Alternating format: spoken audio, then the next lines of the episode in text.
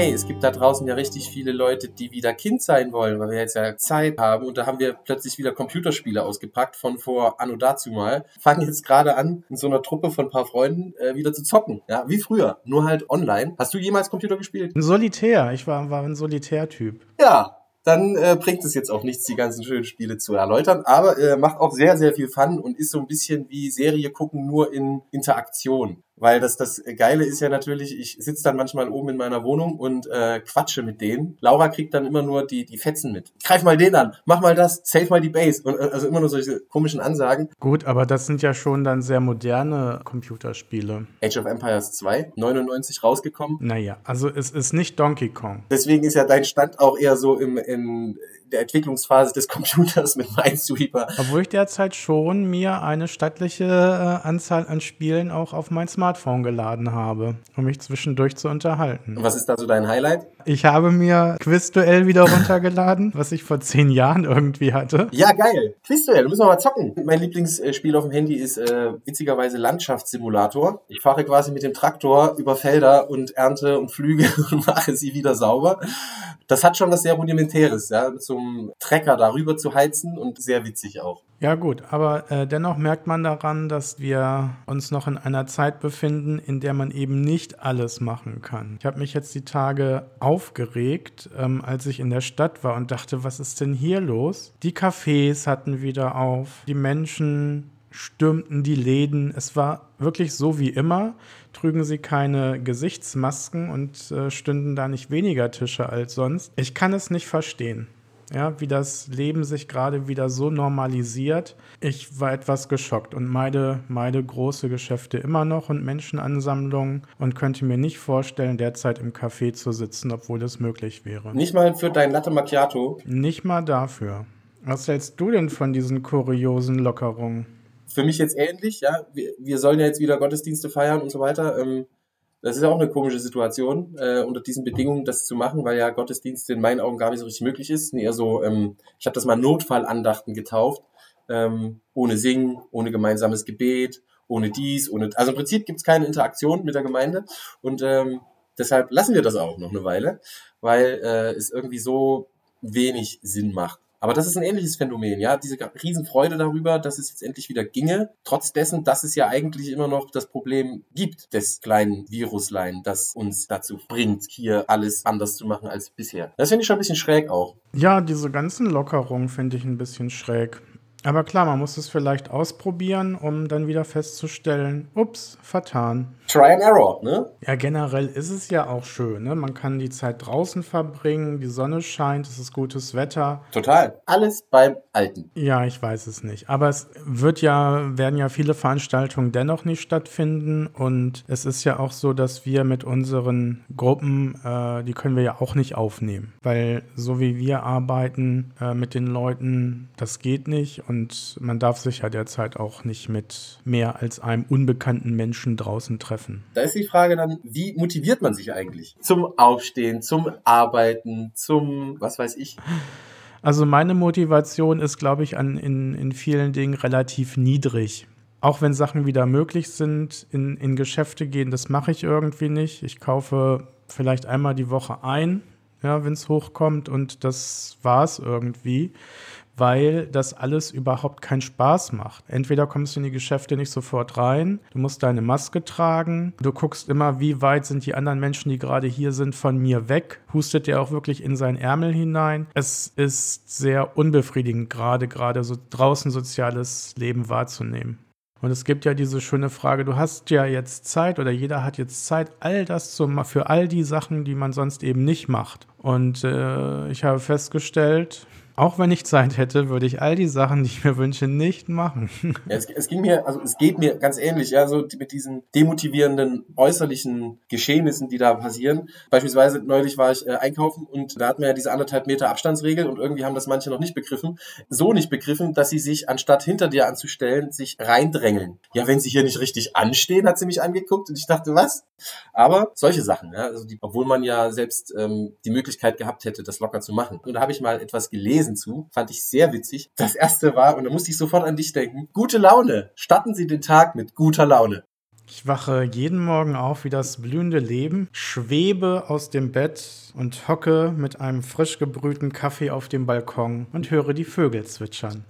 ja. So ist es natürlich nicht. Mit halb geschlossenen Augen versuche ich irgendwie meine Hausschuhe zu greifen, die natürlich total verquer stehen und bin dann schon das erste Mal sauer am Tag. Das zweite Mal sauer am Tag bin ich, wenn ich in den Flur tapere und merke, dass sich eine Katze übergeben hat, bis ich dann irgendwann in der Küche angekommen bin und merke, das Wasser meiner Senseo-Maschine ist leer und ich muss es auch erstmal auffüllen. Ja, so kann ein Tag gut anfangen.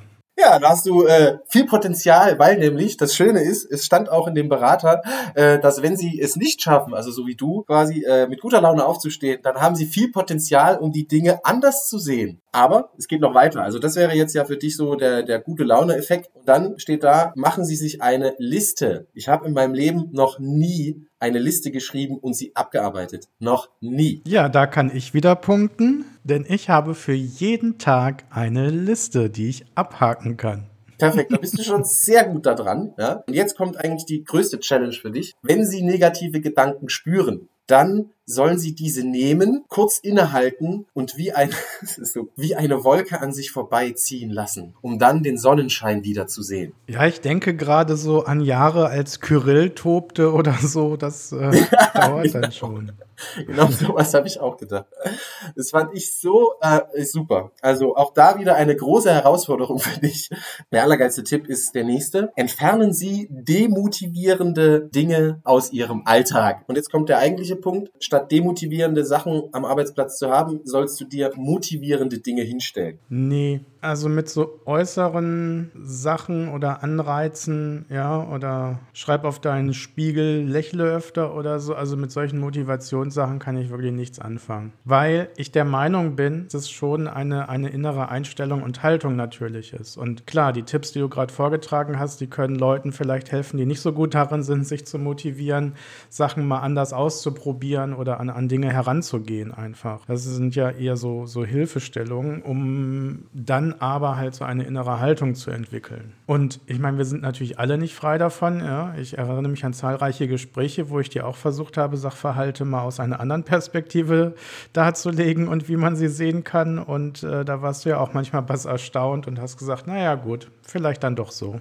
Ja, das ist richtig. Äh, das ist jetzt gar nicht äh, nur auf dich bezogen, aber ich musste so viel daran denken, weil das halt so von, das strahlte so von guter Laune und so von positiven Energien und solche Sachen. Äh, deshalb fand ich das sehr witzig. Äh, und der letzte Tipp, da musste ich auch an dich denken, weil du nämlich das machst, glaube ich beenden Sie Ihren Tag mit Ritualen. Und da musste ich daran denken, dass du ja jeden Tag deinen Schreibtisch abräumst, dass er leer ist, sodass er am nächsten Tag wieder vollgeräumt werden kann. Ja, ich räume ihn nicht leer, sondern die Sachen, die drauf liegen, die haben ja irgendwelche, weiß ich nicht, Aktenplätze, Orte, wo es dann halt irgendwie hinkommt. Und wenn man sich in manchen Aufgaben vielleicht auch verrannt hat oder denkt, oh, da muss man noch weiterarbeiten und man würde es alles so liegen lassen, wie es ist, würde man da ja am nächsten Tag genau an dem Punkt wieder anfangen. Und so ist es vielleicht doch auch ein etwas kreativerer Prozess, dann neu anzufangen. Ja, dass man vielleicht am nächsten Tag nochmal einen anderen Ansatz wählt und äh, nicht an das Gestern erinnert wird und so vielleicht einen, einen besseren Start wieder an das Projekt hat. Und wenn du das alles so beherzigen kannst, wie du das gerade schön erzählt hast, dann bist du perfekt für die Selbstmotivation. Ja, aber man merkt ja an diesen Tipps, das ist kein Allheilmittel. Wenn da die Ausnahmesituationen manchmal da sind, tut es ja auch gut, das einfach auch mal auszuhalten und zu sehen, ich bin unmotiviert, ich habe keine Energie mehr. Und das darf auch so sein. Ja, da muss nicht ein Ratgeber her und sagen, ich muss wieder auf 180 Prozent äh, sein. Das ist nämlich im Umkehrschluss auch relativ ungesund. Das stimmt, das sagt er aber übrigens auch, steht da auch mit drin. Ja, ich glaube, ich habe den geschrieben. Pseudonym. Nein, aber tatsächlich, ja, also es, ähm, es soll helfen. Vielleicht hilft es ja dem einen oder anderen unserer Hörerinnen und Hörer. Was meinst du denn, welche Sache, die einem keiner beibringt, sollte man unbedingt in der Schule lernen, weil es mega wichtig ist oder so? Vielleicht das, wie man mit Geld umgeht. Das hätte ich gern gelernt. Dann hätte mir viel, viel Leid wäre mir erspart geblieben. Ja, irgendwann war unser Lehrer mal davon überzeugt, dass wir alle lernen müssten, wie man einen Autoreifen wechselt. Dann haben ein paar Mitschüler dann ihre Karren auf den Hof gestellt und bastelten dann da rum. Ich hatte mich dann etwas zurückgehalten mit der Aussage, ich bin im ADAC, ich brauche das nicht lernen. Also der Ansatz, den fand ich gut, ne, so was Lebenspraktisches zu lernen. Kochen zum Beispiel wäre auch geil gewesen. Aber zum Beispiel mal so eine Lohnsteuererklärung, ja. Da, da hast du aber wieder das Problem, dass die meisten Lehrer das ja schon nicht verstehen. Wie sollen sie es dann erklären? Ja, das macht natürlich mein Steuerberater oder meine Steuerberaterin. Oder äh, AGBs lesen. Ja, AGBs richtig lesen und verstehen. Das wäre auch mal was Gutes. Die klickt man doch nur an, dass man sie gelesen hat. Ja, genau. Die scrollst du so runter, bis irgendwann das grüne Häkchen kommt. Okay, Hast du mal gemacht? Hast du mal eine richtig durchgelesen? Nie im Leben. Nein, natürlich nicht. Also als das Internet neu war, sag ich mal, oder man selber neu war im Internet, so rum muss man es ja hier formulieren, dachte man, ui, ja. ja. das ist ja wie ein Vertrag hier, äh, das lese ich mir mal durch. Und das ist so ein bisschen wie, ich probiere mal die ganze Bibel durchzulesen. Ohne System funktioniert es nicht und an vielen Stellen ist es, glaube ich, auch nicht hundertprozentig relevant. Ja, das ist wohl richtig. Allerdings äh, manchmal schon. es gibt schon so Situationen, wo du denkst, okay, hätte ich das gewusst, hätte ich die 500 Euro gespart. Aber naja. Ja gut, bei echten Verträgen ja, aber was weiß ich, wenn du dir eine App oder ein Betriebssystem runterlädst, entschuldige, das kann kein Mensch äh, durchlesen. Das stimmt. Aber das ist ein schöner Vergleich auch, so ähnlich wie mit der Bibel durchzulesen. Ja, ähm, da gibt es auch schon durchaus viele Horizonte, die so einfach nicht verstehbar sind. Ja, spätestens als die seitenweise Namen abfolgen, ja, da kam, da habe ich gedacht, nee, Micha, mach mal eine Pause an der Stelle. Ja. Spul mal vor. Für alle Leser, äh, alle Hörerinnen und Hörer, das geschieht ungefähr nach 10 bis 15 Seiten erste Bibel. Äh, nur damit ihr ungefähr einschätzen könnt, wann Micha das beschlossen hat. Ja, man kann aber auch in der Bibel skippen. Gibt ja einen zweiten Teil, von daher.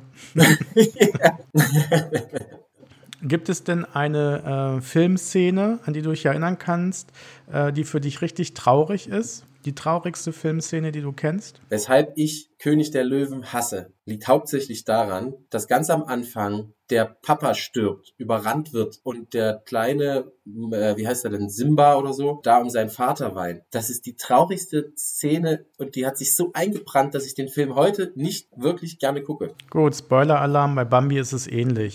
bei Bambi ist es ähnlich.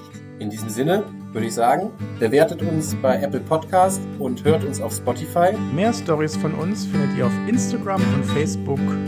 Tschüss. Wir hören uns.